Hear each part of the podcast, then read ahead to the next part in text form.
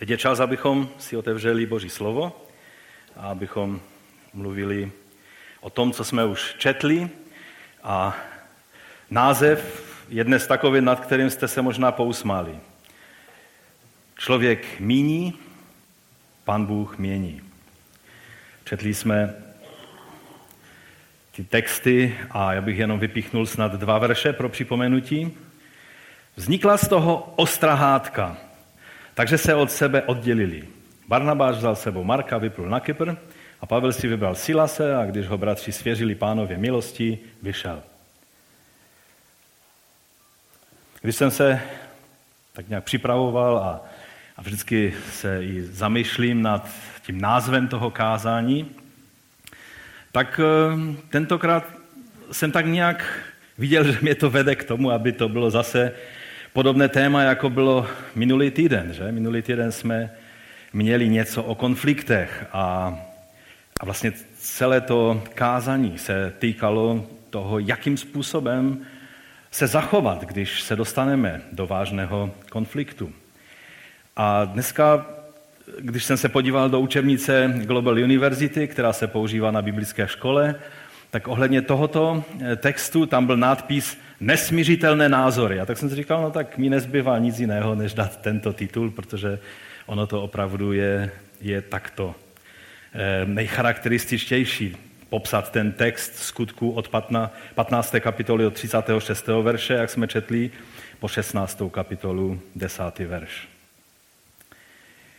A také bychom to mohli nazvat, tak jak to Lukáš popisuje tu situaci, která vznikla mezi Pavlem a Barnabášem, ostrahádka. A když to je přeloženo ostrahádka, tak vám chci říct, že to není přeloženo vůbec dost ostře. Tam to slovo eh, původně je ještě ostřejší.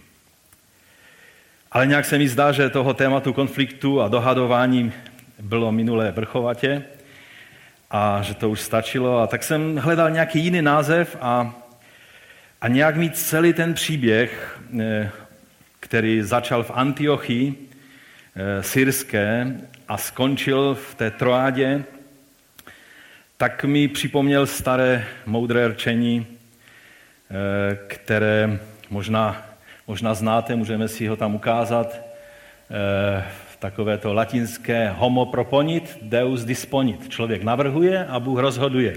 Nebo my ho více známe z té druhé verzi. Eh, můžeš tam dát tu druhou verzi? Homo putat, deus mutat. Člověk míní a pán Bůh mění. Že? To známe z eh, života, pousmějeme se nad tím, ale každý z nás, kdo trošku už je, který si pátek na tomto světě, tak víte, že takhle to v životě chodí. A já nevím, jestli Pavel a jeho společníci znali to rčení, ale určitě si je silně vyzkoušeli v praxi.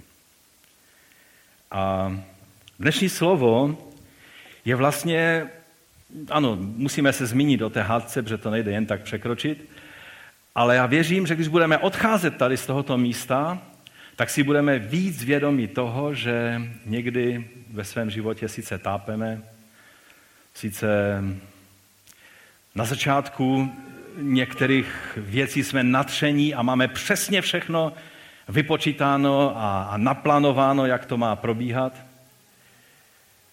A věci pak jdou úplně jinak a vůbec ne tak hezky, jak jsme si je naplánovali. Ale já věřím, že když budeme odcházet, tak budeme vědět, že On má v rukou naši cestu a On je ten, který, jehož plány jsou vyšší a jehož cíl, který je před námi, je velkolepější, než si dokážeme představit. Takže ti, kteří z vás máte někdy takový pocit z toho, že, že jsme někdy v těch kolech událostí promílání a zmílání a lámaní, tak se možná najdete v tom dnešním kázání. A vyčkejte do konce, protože ten konec je, je úžasný a je to povzbuzení. A věřím, že dnes u oběda všichni budeme říkat u té modlitby, děkujeme ti, pane, za ten úžasný pokrm, který, který manželka uvažila a dodáme k tomu ještě haleluja, amen, protože, protože Bůh je dobrý a On má naši cestu ve svých rukou. No ale teď pojďme k té, k té ostré hádce, to je můj první bod.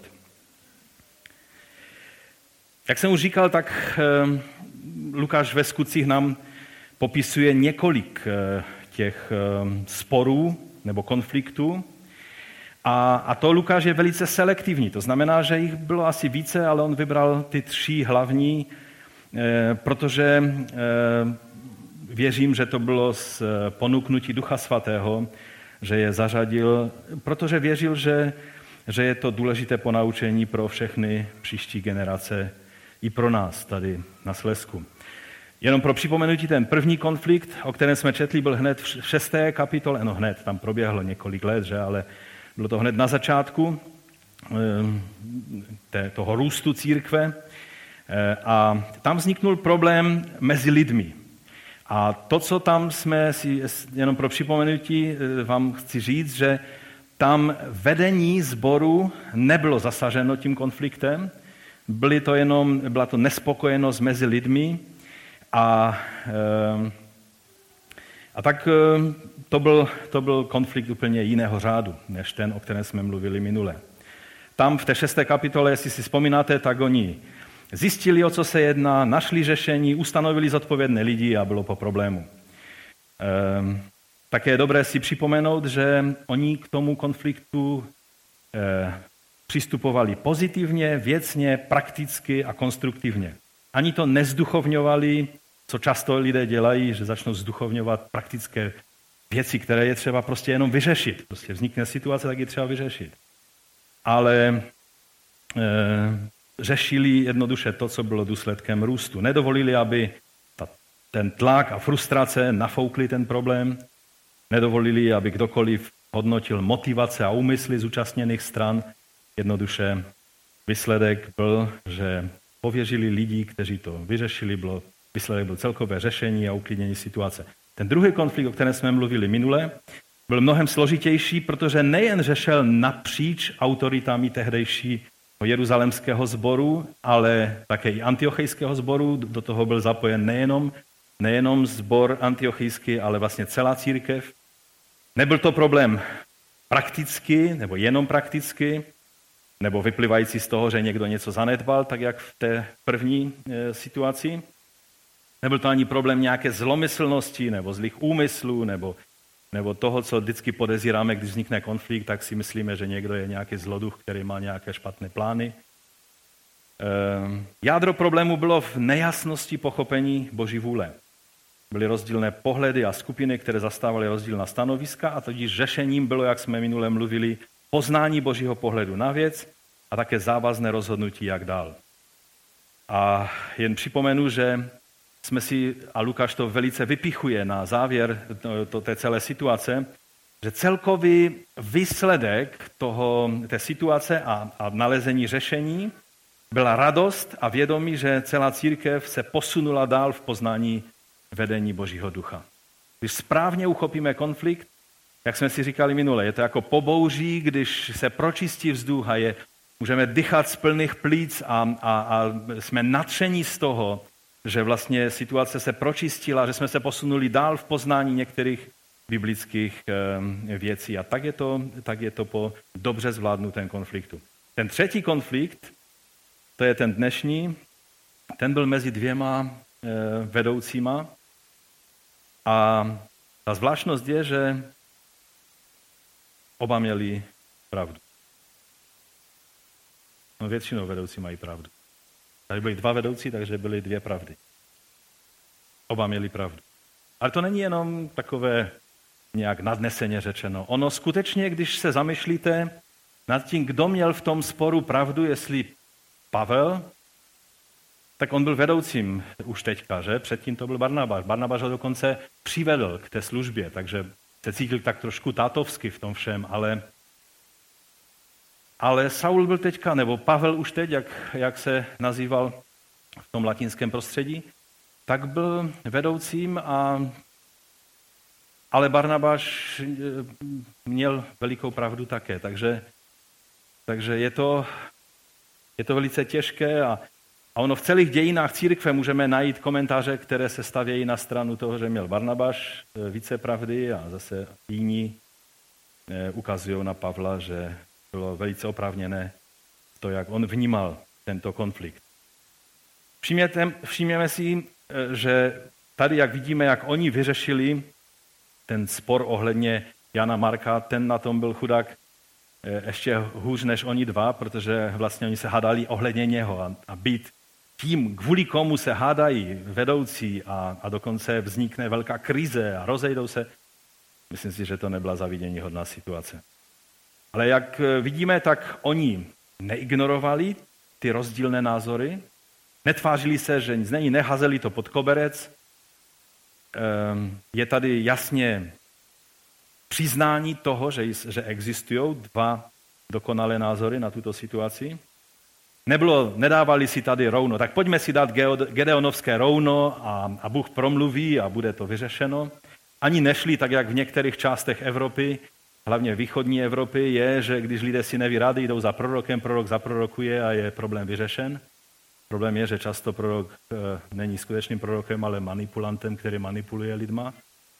A pak je ten problém ještě horší.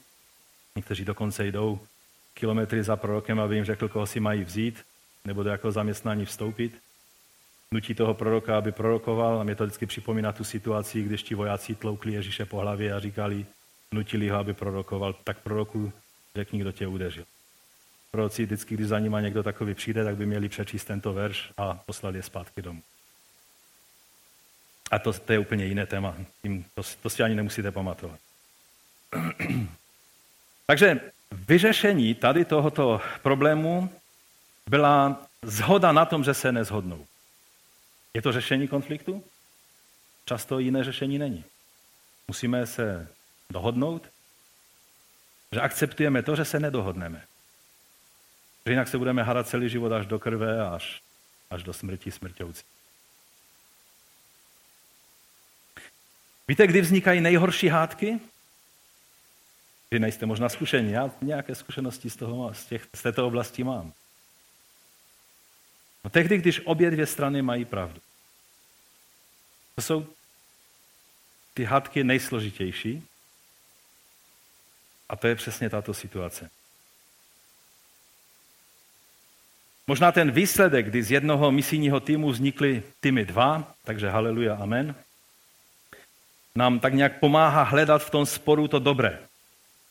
Ale je třeba, abychom si upřímně přiznali, že tam někde hluboko v srdci, když čteme ten příběh, nevím jak vy, ale já vždycky tam někde hluboko to mám v sobě. Jste jak malí kluci. Jste jak malí kluci na pískovišti. Co pak se nejde dohodnout v takhle, takové věci? Každý, kdo je vedoucí a má, má, má tři lidi pod sebou, tak ví, že takové konflikty musí řešit. Že taková dilemata musí, musí, musí vždycky najít nějaký kompromis, nějaké řešení. Jste tak malí kluci, každý si trvá na svém, raději, raději rozbijete ten tým a riskujete reputací té práce, kterou teď v Jeruzalémě jsme našli tak úžasné řešení a tak nádherné vítězství, sjednocení, kdy Duch Svatý a my jsme rozhodli všichni pohromadě. A Pavel a Barnabáš byli jedními z těch strůjců tohoto nádherného výsledku a teď se tady pohádají kvůli tomu, jestli Jan Marek s nima půjde nebo nepůjde. Co pak to není jedno, jestli jde s nima nebo ne? Problém je, že to není jedno. Bylo jedno, když Lot šel s Abrahamem? To je jiné téma, to je, přemýšlejte, u oběda můžete o tom diskutovat. Ale přesto se pohádali úplně ostře. Kdyby tady bylo, měli různé názory a tak, tak s láskou a trpělivostí nejdříve promluvil Barnabáš a Pavel mu neskákal do řečí, ale čekal, až Barnabáš v té své hebrejské rozšafnosti vysvětlí všechny důvody, proč Marek, Jan Marek má jít s nima. A pak promluvil Pavel s tou svou cholerickou jednoduchostí a, a řekl prostě ne, když selhal tam, teď bude desetkrát složitější cesta, selže znovu. Ale tady je napsáno, že, že to slovo, které tam je použito, tak je, dokonce se to v medicíně používá pro složité situace. Ale poznáte tu situaci tak, že člověk je celý červený ve tváři, má vykřívený obličej, má hořko v ústech, protože protože se určité hormony produkují a cukry se rozkládají, adrenalin se rozkládá, takže to, to všechno v něm funguje. Křičí na sebe ti lidé. Už jste viděli někdy takového člověka? Mluví slova, která by pak posléze raději vzali zpátky. A tohle slovo se dá říct v řeštině jedním slovem, které tady je použito. Ostrahátka. Jak malí kluci. V takových situacích člověčina člověka leze jako sláma z bod. Ale každý z vás, kdo máte jen nějakou zodpovědnost za něco někde, víte, že takové věci se stávají a život jde dál a, a prostě není třeba rušit firmu kvůli tomu, není třeba zbor rozdělovat kvůli, kvůli tomu, že, že kdybychom to v každé takové situaci udělali, tak, tak by nebylo možné žít na tomto světě. Ano, oba měli pravdu, ale co pak kvůli tomu museli, se museli pohádat tak, že i ten pozitivní Lukáš nemohl použít jiné slovo, aby to popsal?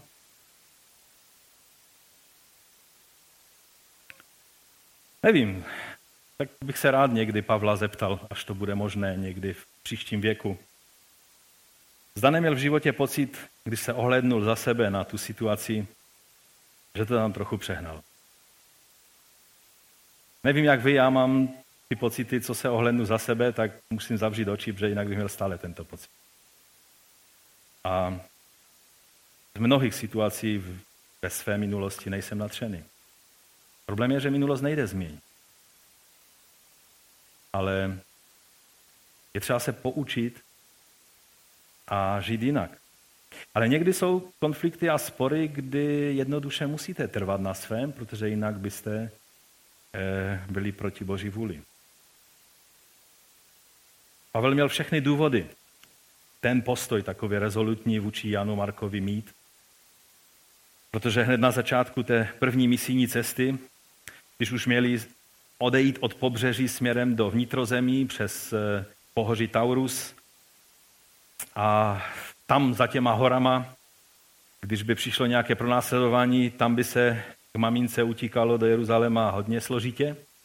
Tady z pobřeží stačilo sednout na loď a a byl, byl problém vyřešen.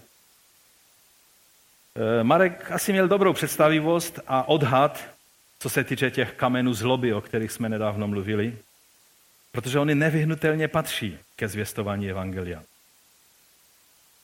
Určitě eh, je třeba vzít v úvahu i to, tu situaci, o které Pavel popisuje v listu Galackým, že ten konflikt to nebyla jedna hádka, ale byly tam určité skřípění těch vztazích už, už nějakou dobu.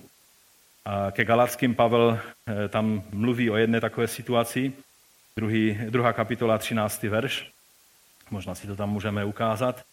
A spolu s ním upadli do pokrytectví ostatní židé, takže i Barnabáš byl stržen jejich pokrytectví. Nám se jednalo o to jíst nebo nejíst z pohany, jo? tam prostě stále řešili tu, tuhle věc jestli, jestli eh, následování Ježíše znamená, že konvertujete na judaismus nebo nekonvertujete a přesto máte účast na Ježíši. A, a Petr e, byl nadšený z toho, že Bůh přijímá pohany, jedl s pohanama, e, kolik do něj vlezlo a najednou přišli lidé z Jeruzaléma, tak se na něho podívali, Petře, co to děláš? A on, jo, jo, jo, vlastně. A teď se odsunul od nich. Dokonce i Barnabáš se taky odsunul a najednou, najednou a Pavel byl takovým tím člověkem, který miluje pravdu víc než cokoliv jiného. A samozřejmě známe ten princip, že láska musí být ve vyrovnaném pozici. Máme milovat Boha, to je takový trojuhelník lásky. Máme milovat Boha, máme milovat pravdu a ten třetí eh, hrot toho trojuhelníku je co? Několikrát jsem kázal na to téma v tom zboru, když jste tady víc jak deset let. Láska k lidem, že? Milovat bližního, milovat Boha a milovat pravdu, to je trojuhelník, který vždycky musí být v celku, jinak vždycky ta naše láska bude jednostranná. Ale Pavel byl takový, že on skutečně miloval pravdu a šlo mu o to, že pokud se ten princip hned na začátku zašmodrchá, nikdy se už nedobereme e, pravdy. A proto On říká, i Barnabáš byl stržen jejich pokrytectvím. Tady vidíme, jak to říká překvapí, překvap, jaké je to překvapení. Že i dokonce Barnabáš, který tak, tak důsledně věděl, jak obhajovat pravdu na jeruzalémském sněmu, tady prostě zase v tom váha. Když jsem však uviděl, že nejdou rovně podle pravdy Evangelia, řekl jsem Kéfovi, to je Petrovi, především. Jestliže ty až si žid žiješ pohansky a ne židovsky, jak to, že nutíš pohany, aby žili jako židé? No, to, to si Petr nedal za rámeček, ale v Biblii to máme, že? No a celá ta situace asi byla taková, že, že to tam tak nějak narůstalo a tou hádkou to tak nějak vyvrcholilo. No ale Barnabáš měl taky velice silné důvody stát na svém. Měl velikou pravdu o tom, že každý člověk má dostat druhou šanci. Neby této situace o Janu Markovi, kdy dostal druhou šanci, tak by v celých dějinách církve jsme váhali o mnohých lidech. I o nás samotných bychom mnohdy váhali. Protože Bůh je ten, který dává druhou šanci. Barnabáš Markovi dal druhou šanci a pozdější situace potvrdila, že měl pravdu. Protože později čteme o Markovi, že byl velmi užitečným pomocníkem. Víte koho? Teď se podržte. Čí pomocníkem? Ano, Vladek to říká správně. A poštola Pavla. 2. Timoteova 4, 9, 9. verš.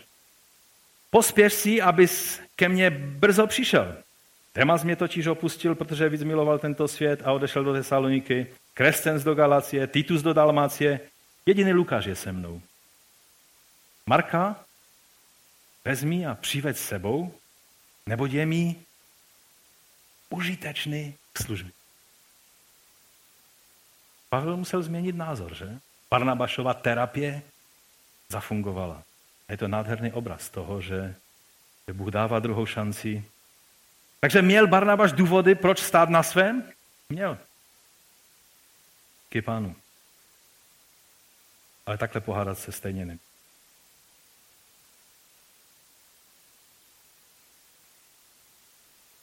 Také s Barnabášem Pavel tou situací už nezůstal navždy na kordy. Někdy máme pocit, že když se někdo pohádá, že už celý život pak musí, musí být nepřátelé. Pavel takhle nefungoval. Ono většina choleriku takhle nefunguje. Po pěti minutách už jsou v pohodě a budete se s nima dále kamarádit, ale, ale eh, Pavel, čteme v jeho epištolách, že mluvil s velikým respektem o Barnabáši. Protože Víte, to, že se nedohodli v té jedné situaci a jejich cesty se rozešly, ještě neznamená, že musí být nepřátelé. Často, že v dějinách církve to tak vzniklo, že, že prostě se strany dvě rozejdou, nebo dva, dva služebníci rozejdou a pak už, pak už je to jenom špatné. Ale tito, tito bratři z novozákonní doby nám jsou velikým příkladem. Víte, nezdá se to, ale Bůh si i lidskou hádku dokáže obrátit v dobro, pokud mu dovolíme. Znáte ten verš z žálmu? Si tam můžeš dát ten 76. žál? Vždyť tebe chválí i lidské rozlícení. Není to špatný překlad? Pověřte si to. Tebe chválí i lidské rozlícení. Co je rozlícení?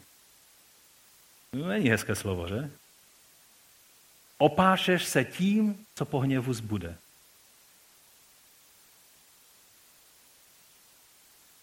Ta situace měla za následek nečekané výhody, přesně podle tohoto žalmu.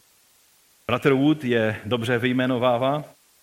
On říká, že zaprvé Pavel si vybral nového společníka na cestách, Silase, nebo jak on ho nazývá ve svých epištolách Silvana, když Pavel mluví o Silvanovi, tak je to tentýž Silas. On byl římským občanem, což se jim náramně hodilo hned za krátkou dobu, když přišli na evropské území, že? Za druhé, pokud by Barnabáš a Marek byli součástí toho týmu, možná by už nebylo nikde místo ani potřeba pro, pro Timotea a pro dokonce Lukáše, že ten tým už by byl obsazen. Za třetí, pod vedením syna povzbuzení, čili Barnabáše, to, tak se vykládá aramejský jeho, jeho jméno, se Marek, jak jsem mu řekl, plně zotavil ze svého dřívějšího selhání a po celé generaci je živoucím příkladem toho, že je naděje pro ty, co selhali, že Bůh se, si je může opětovně použít.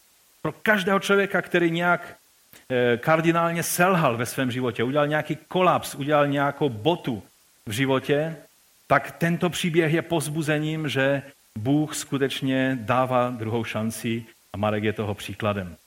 No a za páté nakonec vidíme, jak jsem už to řekl, že Pavel dokonce uviděl, on sám uviděl v Markovi to, co se tam pod vedením Barnabáše upevnilo, že mu byl velice prospěšný. Když ho ostatní z Říma odjížděli a říkali, já mám něco, musím něco zařídit někde jinde, Pavle, víš?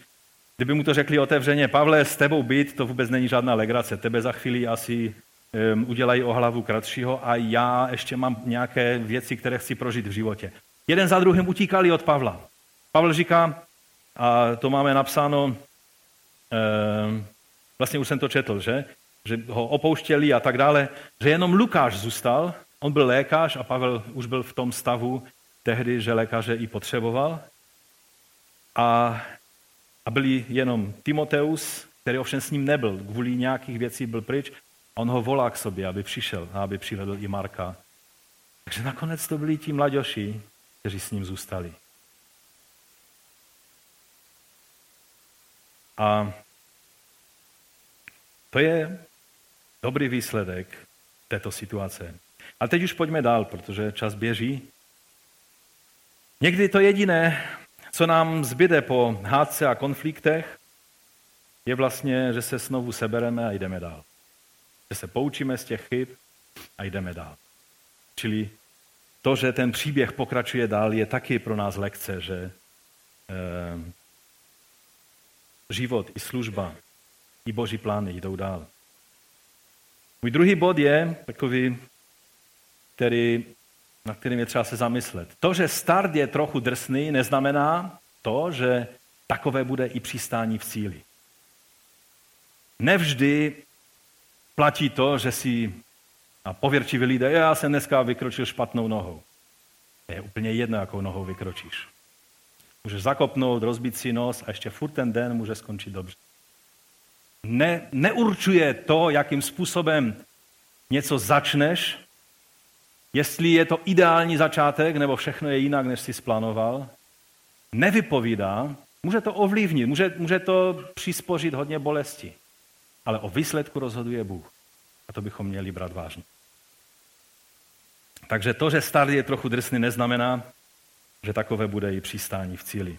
Vzpomínám si na jednu cestu, Felicie eh, jedno, jednou nebo ze dvakrát, ze dvakrát letěla se mnou taky do, do Ameriky a tu jednu cestu, tak jsme se těšili, že to měla být taková cesta pohodová. Měli jsme prožít samé dobré věci na té druhé straně Atlantiku, eh, měli jsme setkat se s lidma, eh, jako je třeba bratr Colton Wikramaratne, což jsme se na to velice těšili. No a, a ještě ta cesta byla plně hrazena tou druhou stranou a řekli, abyste to měli takové pohodlnější, tak vám zaplatíme letenku už z Ostravy, ať nemusíte se nějak prostě eh, eh, dostávat do Prahy nebo do Vídně. No a tak jsme přijeli do Ostravy na letiště, na těšení, na hezkou cestu. No a ohlásili nám, že let byl zrušen pro, pro nepřízeň počasí. No a nabídli nám taxíka, že nás dovezou na letiště do Prahy, že to snad ještě stihneme. Ne na ten let, kterým jsme měli letět, ale nějaký další, který nám už eh, vybavili. No a tak nás takový nějaký taxikář podivný s takovým starým Mercedesem, který už patřil spíš na šrotiště, naložil a jel jak divoch 180 celou cestou, protože chtěl to stihnout. A byl tak rozjetý, že když měl odbočit na letiště, jak to znáte v Praze, že tam se odbočí vpravo, nadjedete tu dálnici a jste na letišti, já najednou zjistil, že jsme uneseni, protože on jel dál, on jel rovně, on nejel na letiště on taky, to byl takový cizinec nějaký, tak jsem si říkal, že mu to musím vysvětlit, jo, aby, a říkám mu, ale letiště bylo přece tam, jste mělo, je, já jsem zapomněl. No tak na dálnici hledal nějakou odbočku, minuty hrali roli, že? Nakonec nás dostal na letiště, no ale pak stejně to bylo jinak, protože bylo spoždění, přišla sněhová kalamita, prostě letadlo furt čistili od sněhu, a, ale stejně jsme nevyletěli, jak jsme měli. Pak každý další let už byl jiný, Ehm, přiletěli jsme do New Yorku a zjistili jsme, že už nepokračujeme v cestě do Dallasu, že tam musíme nocovat, tak jsme zháněli nocleh. protože na lečišti nám řekli, že těch lidí, které musí se na nocleh je hodně, takže jsme nakonec něco našli. No a zase jsme letěli úplně jinak, než bylo plánováno, ale nakonec jsme do, dojeli dobře a v cíli bylo všechno úplně úžasné a nádherné. Čili ten konec je důležitý, když dojdete do toho cíle, kde vás Bůh chce mít. A ta cesta někdy, někdy je všelijak. Ty naše plány někdy selžou úplně na začátku a pak je všechno jinak, ale to důležité je, že Bůh se neškrabe za uchem. Amen? Začátek té jejich misijní cesty nebyl zrovna ideální start. Všechno bylo dost jinak, než si Pavel a jistě i Barnabáš jako starší a zkušenější představovali. Už ten začátek, že? Nebylo to tak, jako, jako na tom pravém začátku jejich misie, kdy se antiochejský sbor celý postil a modlil a pak Duch Svatý promluvil a, a, a řekl jim, aby uvolnili e, prostě Pavla a Barnabáše pro tu službu, pro kterou je pán povolal. A teď, teď to bylo takové, jak čteme v 36. verši, Pavel řekl Barnabášovi, vraťme se a navštívme bratry ve všech městech, ve kterých jsme zvěstovali pánovo slova. Barnabáš si mohl říct, Pavle, kde, jsou, kde je půst, kde je slovo ducha do té situace, že, že je to skutečně misijní cesta, na kterou máme jít. Pavel jenom tak přišel a navrhnul Barnabáši, co by měli udělat. Či už ten začátek byl takový dost jiný. Pak ta hádka, že? To raději už ani se k tomu nevracejme, už jsme dost o tom mluvili. No a pak pak takového něco, co by se dalo nazvat bloudění po tureckém poloostrově, že? po Malé Asii. Kdy nikdo pořádně nevěděl, kam jdou. No a to byl s nimi Timoteus, skvělý mladý člověk, který na těch 100 kilometrech té horské cesty zpočátku dost stenal bolesti po obřízce, kterou na něm spáchali, teda Pavel spáchal. A to držel v ruce dopis od jeruzalémského sboru, že se obřezávat nemusí, protože účast na Mesiáši Izraele není podmíněna tím, jestli jste obřezaní nebo ne. A on chudák tam po horských masivech chodil a ty první dny asi byly pro něho jedno velké utrpení. Že je něco jiného být obřezan v osmi dnech, je něco jiného být obřezan ve 30 letech. Že? To Doufám, že nemusíme, to není žádná velká věda, abychom si to dokázali představit.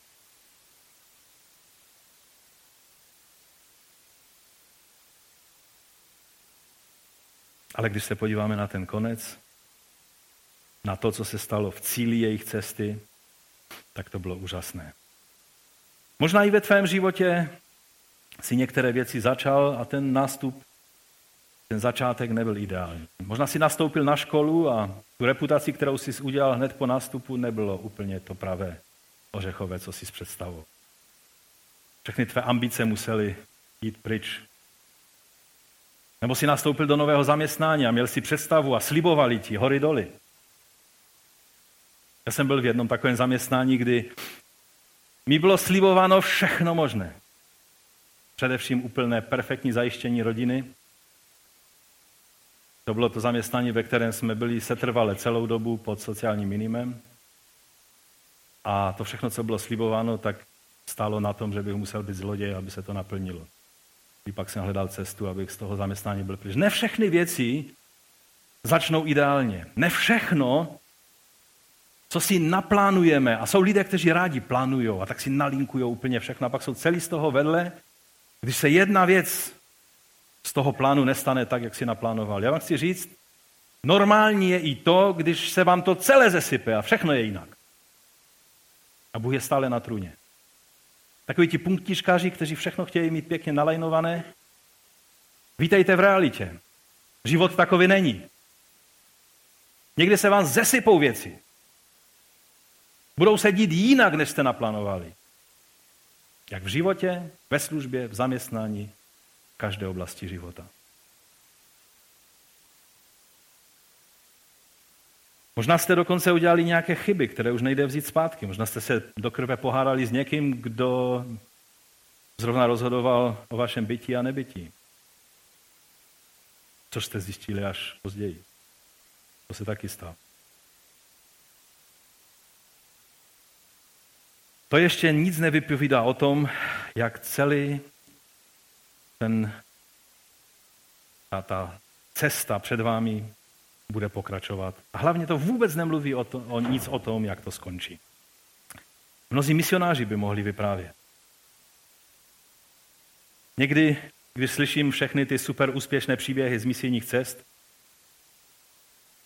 tak je to dobré, že mluvíme o tom všem dobrém, co Bůh dělá, ale někdy tak přemýšlím, zda nemám začít mluvit i o těch méně úspěšných a frustrujících zprávách, protože by to mohlo zbuzovat falešný dojem, že když jste na misijní cestě a, a, a má to takový ten punc misijní cesty, tak všechno bude úžasné a všechno vždycky půjde, půjde dobře. Někdy jsou to dost frustrující věci. A možná někdy je dobré okořenit ty příběhy i, i, i tím, i když šetříme časem, že chceme říct jenom, jenom ty, eh, jak, jak říkají angličané nebo američané, highlights, jenom, jenom ty důležité věci, no tak řekneme to nejlepší. A já jsem si všiml, že když jsem třeba sloužil někde v Americe a, a, a dali mi velice krátký čas, abych řekl, co prožíváme a, a, a nějakou, nějaké svědectví, no tak jsem řekl pár věcí, které jsme prožili a, oni byli všichni úplně natření z toho, jak úžasné zázračné věci Bůh dělá. Já jsem si pak uvědomil, že ten příběh byl zkreslený, protože jako ta údolí mezi těmi vrcholky nebyly jenom takové prostě vydechnutí a zase nadechnutí, ale někdy je to hodně dlouhá frustrace a hodně dlouhý zápas a hodně dlouhá bolest. A hodně dlouho nezdaru.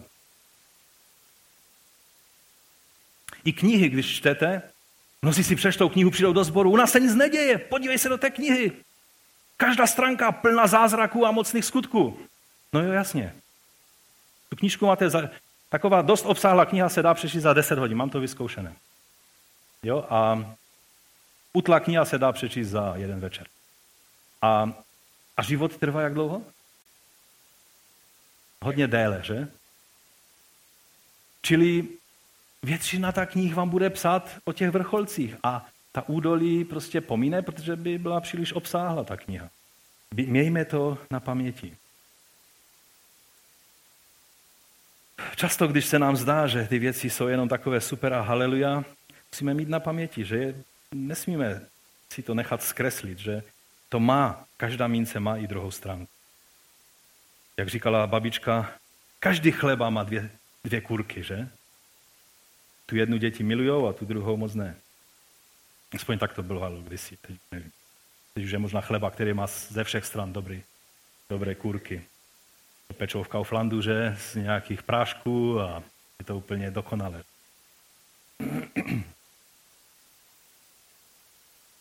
No ale je zde ještě jedno překvapení, které třeba si ujasnit, protože ještě je tady jedna velká oblast, ve které existuje mnoho nedorozumění. Můj třetí bod. Když nevíš, kam jdeš, ještě neznamená, že nejdeš nikam. To je velice důležité po naučení. Když nevíš, kam jdeš, ještě neznamená, že nejdeš nikam. Kdyby ten princip neznal Abraham, tak tady vůbec nejsme. Jemu bylo řečeno, že má vykročit a že mu Bůh někdy ukáže, ale to, než mu to ukázal, tak se muselo stát hodně, hodně, hodně věcí.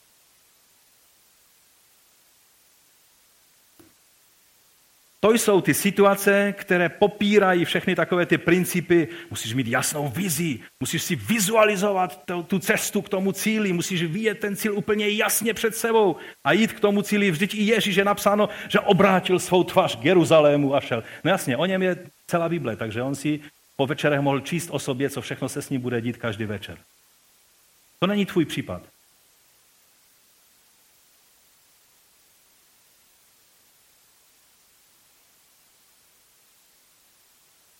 Někdy jen víme, že máme udělat určité rozhodnutí, ale o dalších krocích nemáme ponětí. A pak je to otázka důvěry. Jestli skutečně víme, že jsme v souladu s Boží vůli, abychom udělali určité kroky, třeba se vzdali něčeho. U mě v životě někdy to Bůh dělal, tak nevím, možná se mnou jedna přísněji než s vámi, ale u mě někdy Bůh chtěl, abych se něčeho vzdal, aniž by mi ukázal, čím to nahradí. A někdy to byly dost bolestivé věci. Nebudu vás zatahovat do mých příběhů, protože by to zbytečně zaujalo vaši pozornost. Jak chci, abychom se drželi toho textu. A teprve pak, když jsem uviděl, proč to bylo, jak to bylo a jaké rozuzlení toho bylo, řekl, aha, pane, díky ti, ty jsi úžasný. No ale být v té situaci není příjemné. Víte, když, když víte, že máte něco udělat, ale nevíte, kam to všechno směřuje.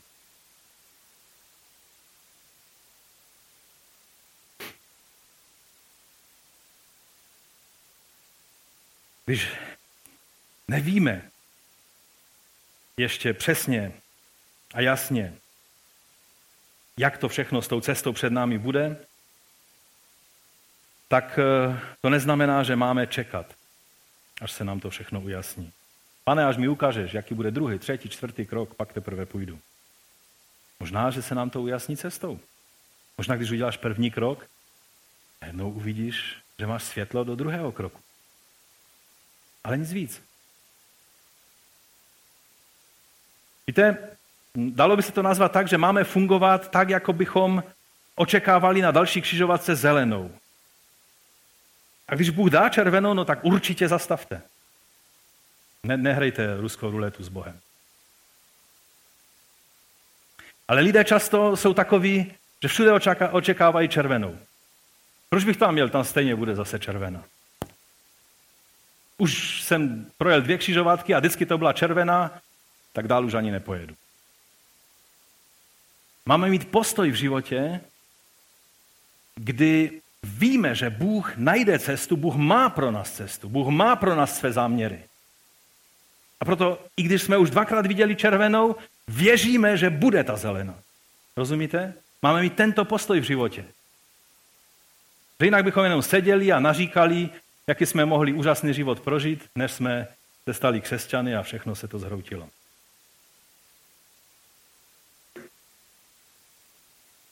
Když Pavel dostal od Ducha Svatého zákaz jít do Ázie, tak to nezabalil a nešel zpátky domů. Hledal novou cestu. No ale všechno bylo jinak, než si Pavel naplánoval. Změnilo se složení týmu, se kterým plánoval vyrazit. Změnily se dvě z naplánovaných možná pěti destinací. Dá se to dokonce zjednodušeně říct, že ze tří destinací ta jedna byla neplánovaná, dvě byly plánované, ty plánované zkrachovaly a ta neplánovaná vyšla. Takhle by se to přesně dalo. Možná v té určité fázi mohli lidé, takoví ti přemýšliví bratři a sestry, víte, je taky hodně vždycky a když Pavel říká ke Korinským, že ne, ne mnoho je vzdělaných a moudrých mezi námi, ale, ale jako vždycky se najdou takoví, kteří ví lépe, jak to ve vašem životě má být a, a oni v takových situacích přijdou a řeknou, no, tak jak to je s tím tvým? Ty jsi mluvil o té misijní cestě přece, Pavle, tož tak jak to je s tebou? Mluvil jsi něco? Můžeme si tam ukázat obrázek, tu mapu, mapu, e, to je ta celková mapa, že? A pojďme dál. Tady je už lépe vidět, tam je Galácia, Asie, že? Ehm, a, a pojďme si ukázat ještě, ještě další mapku. Tady je vlastně ta cesta, kterou oni šli a, a oni by mohli říct, ještě, ještě jeden obrázek dál, a oni mohli říct, ty jsi mluvil něco o Ázii. Teď přece tam je těch sedm zborů, o kterých se píše ve zjevení, teda o kterých Jan bude psát ve zjevení. A ty jsi mohl mít tu čest tam být ještě před Janem. Tam ten další obrázek, myslím, eh, ukazuje těch sedm zborů v Ázii. Jo? Tady máme všechno. Tady je, že Efezu, Smyrna, Pergamon, Tiatira, Sardis, Filadelfia, Laodikea. To tam všechno je. Pavle, ty jsi mohl mít historickou možnost oslovit ty sbory v Ázii. Tak jak to je s tou tvojí cestou? Pojďme zpátky k tomu obrázku ještě, jak tam máme ty, ty jednotlivé provincie, tu mapku. e, tady, toto, ano. Jo, čili Azie Duch Svatý nedovolil. Mluvil si něco, Pavle, o Bityni. Součást Bityni je její Pontus. To je místo, kde jsi měl možnost hlásat evangelium tam, odkud pocházel hlavní vrah Ježíše Krista.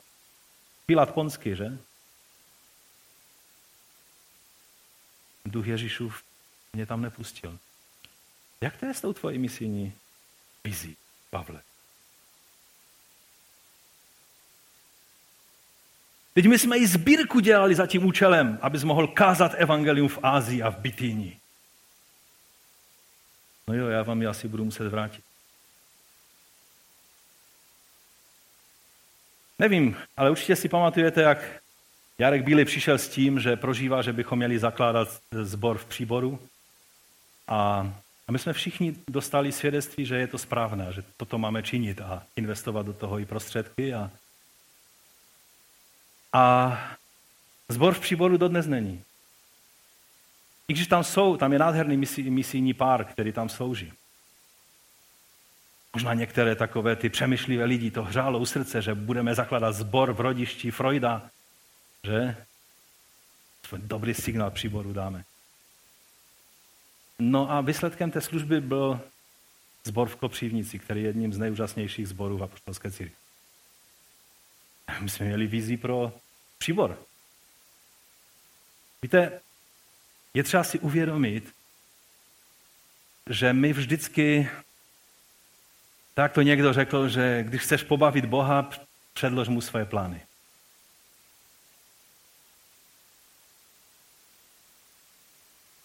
Můžeme mluvit o tom, že máme jasnou vizi, ale vždy musíme pamatovat na to, že Bůh má poslední slovo a může to všechno celé ještě poměnit.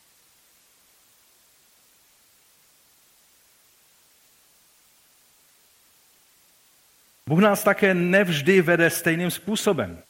Víme, to, ta první misijní cesta, to bylo to byl modlitba, půst, Duch Svatý promluvil, oddělte mi Saula Barnabáše k dílu, ke kterému jsem je povolal, všechno to bylo úplně jasné. Tady, jak jsem mu říkal, Pavel něco navrhnul, možná, možná to byl jenom takový hloupý nápad.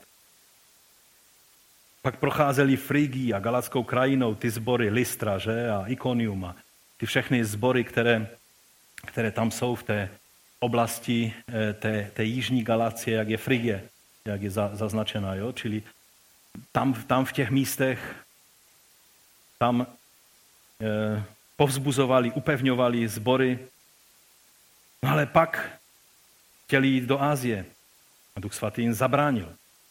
A otázka je, jak jim to zabránil.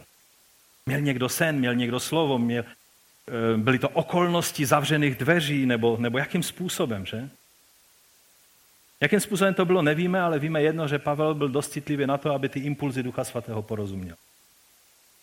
Pak se pokoušeli dostat do Bitínie a, a je tady nazváno Ježíšův duch jim to nedovolil. Tady Lukáš jasně prozrazuje, že e, Ducha Svatého dává na roveň Ježíšova ducha, čili že jednoznačně pro něj Mesiáš Boží je plným vyjádřením božím a duch Mesiášův je duchem božím. Zabránil jim jít do Bityně. Co pak nebyla boží vůle, aby v Bityni lidé slyšeli evangelium? Co pak Bůh je tak, tak necitlivý k lidem v Bityni, že oni umírali bez pána.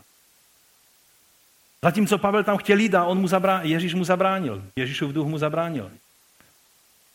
Teď přece v Petrovém listě pak čteme, že tam byli bratři v Bityni a v Pontu. Takže boží vůle byla, aby tam byla církev.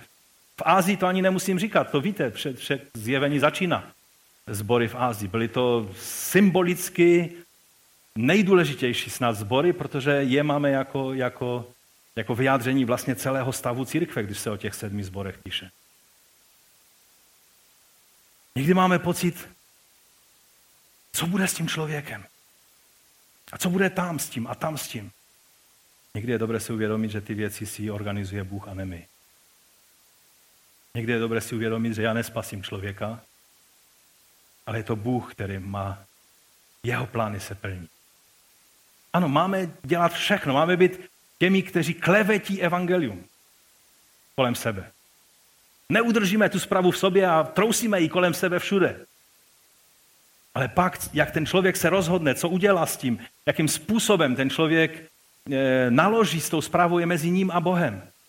A velice často mnoho skazíme tím, že prosazujeme svoji vůli někdy jenom proto, abychom měli ten dobrý pocit, že, že jsme zase zvítězili a dovedli toho člověka k jeho rozhodnutí. Ale život člověka je cenější než tvůj dobrý pocit.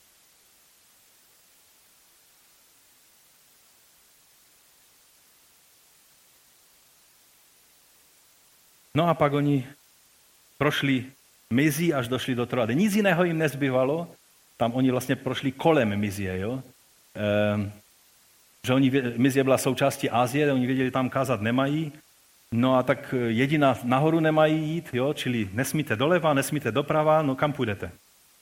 Slabší lidé by se otočili a šli domů, ale Pavel nepatřil do této kategorie lidí, ještě furt zbývá jedna cesta. Když nesmíte odbočit doleva, nesmíte odbočit doprava, ještě stále vám zbývá jeden směr, kam můžete jít.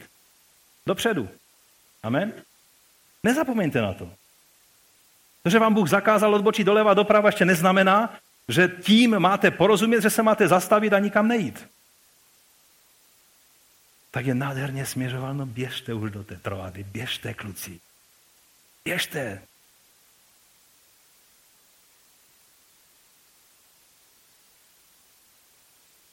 Teprve až přišli tam, tak jim Bůh začal zjevovat další plány. Víte, možná to všechno se vám zdá takové normální. Mapu Turecka znáte, jak své boty a možná jste tam byli na dovolené. Někdo, myslím ne v tom pohoří, ale tam hezky v bezpečí na jihu, že? Tam se jezdí do toho pohoří. Já bych strašně rád udělal někdy nějaký vylet, abychom, a takovou chlapskou, třeba kde je Michal a Ajurek, jo? takovou chlapsk, nějaký chlapský výlet udělat do pohoří Taurus a tam projít ta místa, to by nebyl špatný nápad, že? Zkuste o tom uvažovat. Ale Marka, Jana Marka nesmí brát s sebou, protože on, on by... Uh, o tom povykládáme mimo, mimo, mimo uh, tuhle situaci. Jo? Takže když se podíváte na ty vzdálenosti, možná Jurkovi se podlomí nohy, protože jenom z Antiochie syrské do Listry Oni šli po souši, ne lodi. Víte, kolik, jaká vzdálenost to je? 800 kilometrů. Už si šel, Jurku, pěšky 800 kilometrů?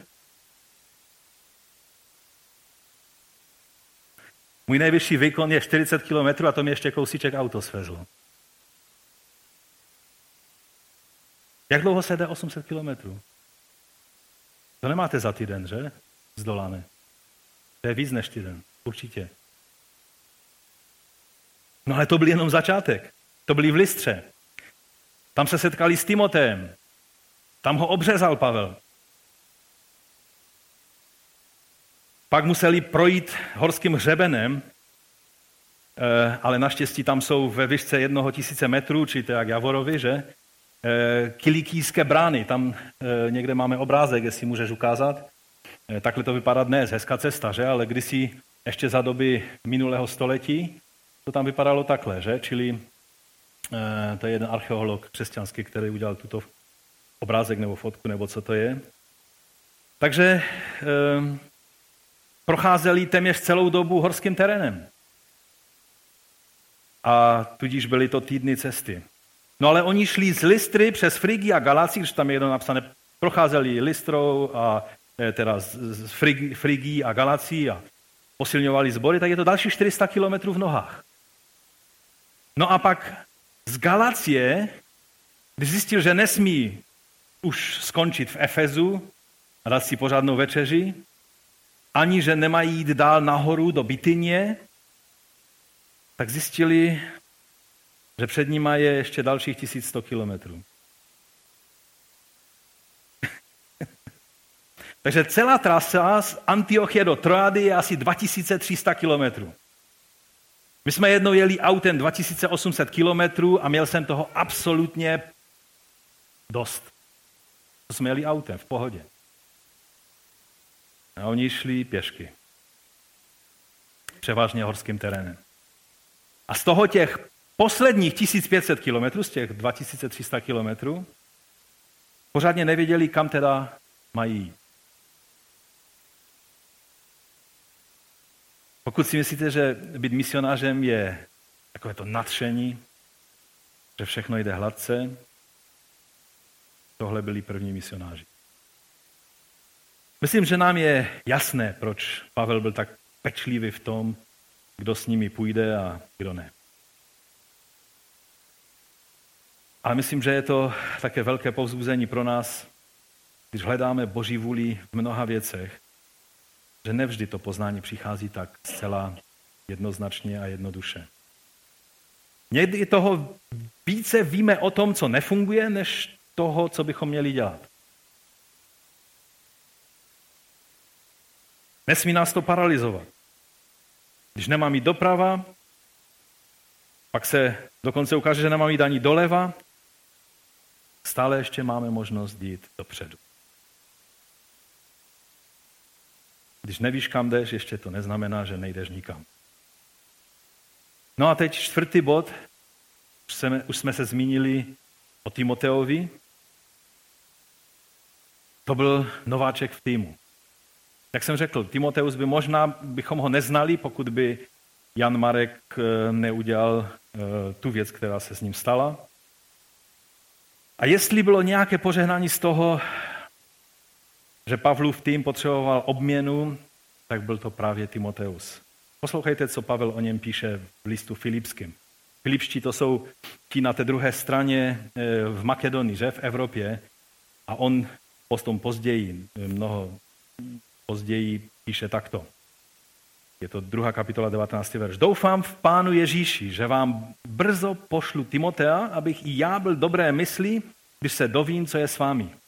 Nemám nikoho jiného stejně smyšlejícího, jenž by se upřímně staral o vaše dobro. Neboť všichni hledají svých věcí, a ne věcí Ježíše Krista. Víte sami, jak se Timoteus osvědčil, vždyť se mnou sloužil evangeliu jako dítě otci. Jeho tedy doufám i hned pošlu, jakmile uvidím, co bude se mnou. Jsem přesvědčen v pánu, že ji sám brzo přijde. Tohle byl Timoteus. Už rodina, ze které pocházel, měla dobrý základ víry, že? Eh, Pavel na jiném místě eh, listu Timoteovi říká, připomenul jsem si tu upřímnou víru, která je v tobě. Ta nejprve přebyvala ve tvé babičce, jeho babička už byla věrná pánu. Ehm, byla to první generace křesťanů a jeho babička už byla věrná pánu a jeho maminka taky. Jo, babička v Lojdě a ve tvé matce Eunice. A jsem přesvědčen, že přebývají v tobě. On měl dobrou tradici ve své babičce a ve své matce, eh, aby byl pevný ve víře. No ale Timoteus to neměl s Pavlem příliš lehké. On byl očitým svědkem, podle toho, co čteme v 2. Timoteově ve třetí kapitole, těch Pavlových utrpení na první misijní cestě. Tehdy se vlastně Timoteus, Timoteus obrátil ke Kristu a hned viděl, jaká cena se za to platí. On byl možná jeden z těch, který stál kolem Pavla, když ho tam ukamenovali a je napsáno, že učedníci eh, ho obklopili, obstoupili a dívali se na něho a Pavel, Pavel se cítil tak povzbuzen, že vyskočil zkříšen, resuscitovan nebo uzdraven, nebo cokoliv se s ním v té chvíli stalo a, a šel s nima dál. A Timoteus byl jedním z těch věřících. On nejspíš pocházel buď z Derbe nebo z Listry. Jsou dva názory na to, ale to je, pro nás je to vlastně víceméně jedno, ale je to tam z té oblasti.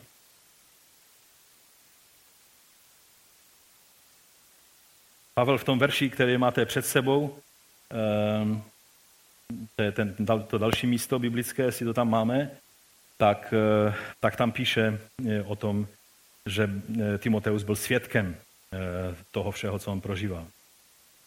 On viděl tu neohroženost, ale s tím je spojena i, i nejenom neohroženost a houževnatost u tohoto velikána apoštola, ale i neústupnost.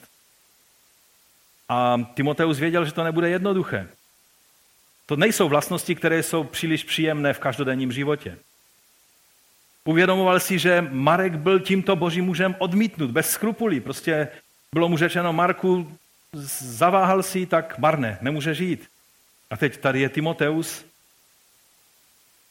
A o něm víme z ostatních míst z písma, že to byl takový mírný člověk. Pavel ho několikrát povzbuzuje k odvaze. Dodává mu odvahy, a aby, aby nedovolil, když budou pohrdat jeho mladým věkem a tak dále.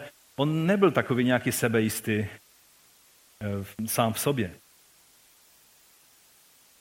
No a pak tady ještě je jeden problém. Kvůli svému pohanskému otci nebyl obřezan. No ale on si mohl říct, přece vezeme dopis, ve kterém vysvětlujeme, že na obřízce za stolik nezáleží. Pojď, pojďme jenom, jenom kratičce si ujasnit, proč Pavel obřezal Timotea, co myslíte?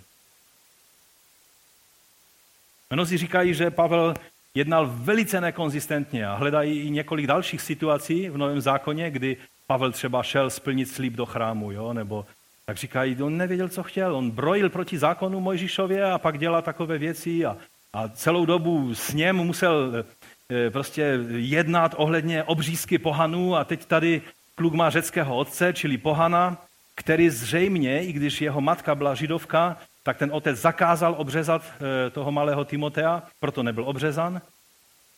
A vůle otce v tehdejším světě byla prostě absolutně nepřekonatelná pro nikoho jiného. A, a tak říkají, že Pavel udělal prostě tady nekonzistentní chybu, prostě e, nevěděl, co chce. Ale vám chci říct, že tady je nádherně vidět, jak je třeba pozorně číst nový zákon, aby nám neušly ty věci, které jsou důležité a které někdy vidíme přes brýle toho, jak nám to bylo vysvětlováno. Nikde v Novém zákoně se nedočtete, že židé mají opustit své židovství za účelem toho, aby byli křesťany. Teď je to nesmysl. To byl jejich mesiáš. To, že Žid byl obřezán a že obřezal své syny, ať před jeruzalémským sněmem nebo po jeruzalémském sněmu, to je docela a úplně v pořádku, rozumíte? Pavel taky dodržoval svátky, dělal všechno to, co správný Žid dělá. A proto Timoteus, protože podle e, rabínské moudrosti, to je taková pragmatická moudrost, že o mamince víte vždycky, ale o otci to není tak jisté, i když lidé tvrdí všelicos, takže ten, kdo má matku židovku, je automaticky vždycky eh, židovského etnika nebo může být eh, pojat, pokud je obřezan jako žid. A, a tudíž Timoteus měl plné právo být židem, akorát jeho otec eh, pohansky tomu zabránil a Pavel jenom doplnil to, aby nevznikaly zmatky kolem toho, kým vlastně Timoteus je aby v tom židovském prostředí vždycky to nebylo na stole ta první jedno dobré, ale to je tady člověk, měl židovskou matku a není obřezaný, jak nám to vysvětlíte a tak dále.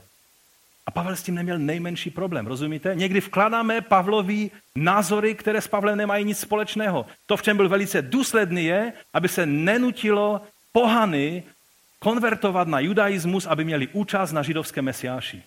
V Kristu jsme, ať pohan nebo řek, eh, nebo žít, tak jsme jedno v Kristu, a to neznamená, že já se musím stát židem a žid se musí stát eh, pohanem, tak jako ve středověku nutili židy, eh, aby dokázali, že se obrátili, tak museli, je nutili pojídat vepřové maso. A když to odmítali, tak říkali, že, že to je neupřímné a, a vraždili je velkým způsobem, hlavně ve Španělsku. Však to znáte. Takže to byl důvod a dokonce ještě Eh, profesor Kinner, který je jednou z největších autorit eh, dnešní doby na nový zákon. Eh, jinak on tady bude, dali pan v září na, na pastorálce, takže kdo byste se chtěl toho zúčastnit, mi dejte vědět. A ta kniha, která tam je na obrázku, to je vlastně komentář právě toho historicko-kulturového pozadí pro nový zákon, tak ta se překládá do češtiny a dalí pan někdy bude přeložena k dispozici pro nás všechny, což bude skvělé.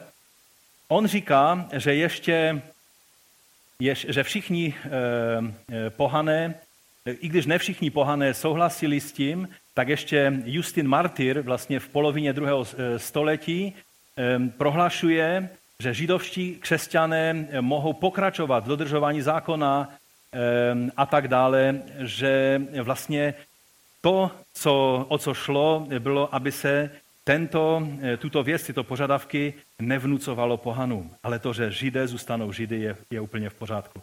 Samozřejmě církev opustila tuhle věc a, a nebylo, to, nebylo to správné. Ale díky Bohu, že dnes se k tomu všechny církve více nebo méně vracejí, k tomu pochopení, jak jsme jednou s Hlavkovými byli na konferenci, tak jak byl první jeruzalémský sněm, který rozhodoval o tom, jestli pohan musí konvertovat na judaismus, aby aby mohl mít účast na židovském mesiáši, to byla e, vlastně ta otázka prvního jeruzalémského sněmu, tak je teď hnutí napříč všemi církvemi e, směrem k druhému jeruzalémskému koncilu, na kterém se má rozhodnout, že není e, správné nutit Židy, aby opustili své židovství za účelem toho, aby se stali křesťany, aby měli účast na židovské mesiáši. Je to směšné, ale je to tak.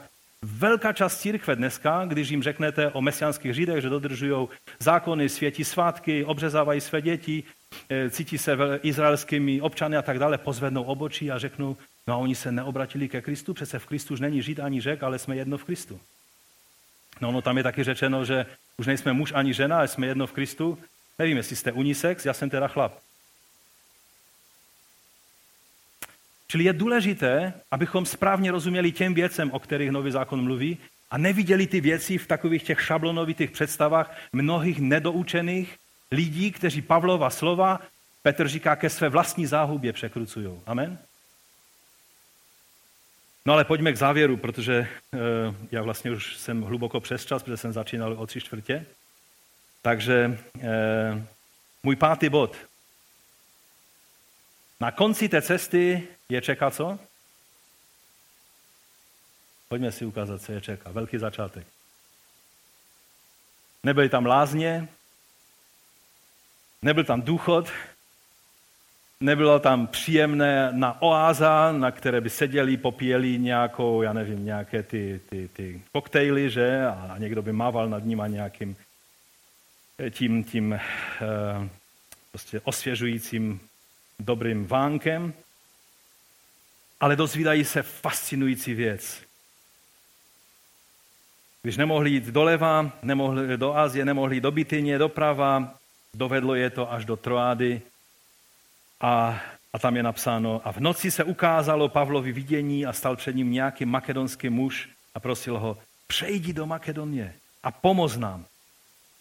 Víte, já si myslím, že Bůh dlouho čekal s tím viděním. No už bych vám to rád dal, Pavle, pojďte už konečně. Já vím, že jsou to stovky kilometrů, ale pospěšte si.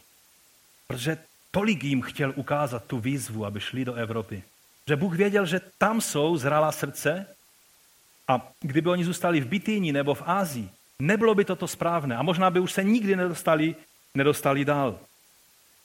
A proto tak eh, naléhal. A tady je napsáno, a jak uviděl to vidění, hned jsme se snažili vyjít do Makedonie, protože jsme nabili přesvědčení, že nás Bůh povolal, abychom jim zvěstovali evangelium. Horton eh, mluví, že, že kdyby duch nepřesměřoval misionáře k Troádě, pak by Pavel snad nikdy nedošel do Řecka a vlastně ani ne do Říma. A jemu bylo prorokováno, že bude až v Římě. A ještě pravděpodobnější je, že by se nikdy neseznámil s Lukášem. S ním se setkal v Troádě. Jak to víme? Všimli jste si? Ukážeme si tam to, to slovo ještě, ten biblický text. Hned jsme se snažili vyjít. Bylo to předtím někdy ve skutcích? Tady je to poprvé, že? Lukáš je takový, teď vám to tam naznačím, abyste pochopili, kdy já jsem se stal součástí toho příběhu. Jsme se snažili vyjít do Makedonie, protože jsme nabili přesvědčení, že nás Bůh povolal, abychom, to znamená my všichni, jim zvěstovali evangelium. Lukáš se stává součástí týmu. Amen, haleluja. A dále, co by se stalo, kdyby se Lukáš nestal Pavlovým spolupracovníkem a učedníkem? Hodně věcí nasvědčuje tomu, že by ani nenapsal své evangelium, ani knihu skutků. A tudíž svět by byl dost jiný bez Lukáše, že? Pamatujte, že když Bůh zavře jedny dveře, možná zavře i druhé dveře, to neznamená, že neotevře nové dveře, ty správné dveře. Naneli ve své učebnici Global University říká, ve verších 6 a 7 Bůh uzavřel určité dveře ke službě, ale verš 9 naznačuje, že když Bůh jedny dveře zavře, pak otevře druhé. Bůh nenechá ty, kteří mu svěřili svůj život a touží mu sloužit bez vedení. Spíše objasňuje svou vůli svým služebníkům mnohými rozličnými způsoby. Na to můžeme říct amen. Pokud upřímně hledáme jeho tvář, jdeme ve svém životě víry kupředu, pak když Bůh zavře jedny dveře, pak jistě otevře nové. A někdy dost překvapivé dveře. Nevím, zda si to ten tým uvědomoval, ale v Troádě, kam dorazili ve svém tápání, tak měla začít zcela nová kapitola misie. Nejen, že Troáda je blízko té historické starověké Troji, to zase není až tak zajímavé, i když je pravda, že když Alexander Veliký vstoupil na, na, pod, na podbíjení Ázie, celé, ne té Ázie, jakoby e, oblasti Ázie, ale celého kontinentu, tak šel právě přes to místo, přes, přes to místo, kde kdysi ležela stará Troja a kde leží i město Troas. To nejsou dva stejn, dvě stejné věci. Ale vidíme, že se tím otevřela celá kapitola evangelizace Evropy. To znamená, že na té druhé straně, na to, co Bůh, kam Bůh ponoukal celý ten tým, a hlavně Saula, teda Pavla, aby šli do Evropy, tak měl na mysli už tehdy i tebe, i mě. Tady v naší oblasti na Slesku ještě běhali zubři a byly lesy a lidé nevím, jak se chovali, nebudu se snažit to popisovat, ale jednou jsem četl, že na Jižní Moravě eh, předtím, než byla Velká Morava, že, že byl i kanibalismus, eh, takže vždycky musíme mít na paměti, že nevždy to bylo tak stejné, jak je to teď na tom území. Ale díky Bohu, že na naše území se evangelium dostalo včas. Proč? Protože se stalo to, co se stalo v Troádě. Že oni pochopili, že jsou voláni do Evropy, a i když tehdy to tak nevnímali, že, že se otevírá nějaký nový kontinent, takhle to nevnímali, ale my víme, že tím se otevřela jedna obrovská nová kapitola dějin církve. A tak eh, je dobré na to pamatovat. Byl tam ten další nový nováček týmu, Lukáš. A jestli byl Timoteus požehnáním, co máme říct o Lukáši? Lukáš vlastně to byl tak požehnaný člověk, že se o něm traduje, že on, on byl skvělý umělec, on primaloval první obrazy, dokonce, dokonce e, obraz Marie, e, Marie z Čenstochovy, tak se připisuje, že on je jeho autorem, ale to, to si nemusíte nějak, nějak brát k srdci. Ale to byl všeobecně vzdělaný člověk, byl lékařem v situaci, kdy Pavel potřeboval lékaře, byl věrný, stál při něm až do konce a tak dále. To bylo obrovské požehnání, že Lukáš se stal, je, je autorem pomalu půlky Nového zákona, spolu s apoštolem Pavlem, že? E, jsou dva nejvýznamnější autoři. Já jsem přesvědčen o tom a mám k tomu důvody, že je autorem i listu Židům. A, a je to úplně úžasné vidět tohoto člověka, jak si ho Bůh použil k tomu, abychom měli přesné evangelium a přesné záznamy o tom, co Bůh chtěl, abychom věděli o té rané církvi. A tak eh, za ten výsledek to stojí za to čekat na pána, že on ti dá poznat svoje cesty. Když jsem došel k závěru, a tak jsem se radoval, tak mi přišla na srdce jedna píseň a já bych tak chtěl donutit eh, hudebníky a zpěváky, abychom ji společně zaspívali. Mou cestu v rukou máš. Můžeme ji zaspívat i na závěr? Povstaňme. Víte, my nemáme ponětí o tom, co, co nás čeká. Ale on má, když on má v rukou naši cestu, tak můžeme být v klidu. I když naše plány selžou. Možná jsme dokonce rozesmáli Boha našimi plány. On nás neponíží, ale on nám zjeví ty své plány, když máme touhu naplňovat jeho vůli. Možná si udělal mnohé kopance ve svém životě, ale Bůh má pro tebe druhou i třetí šanci.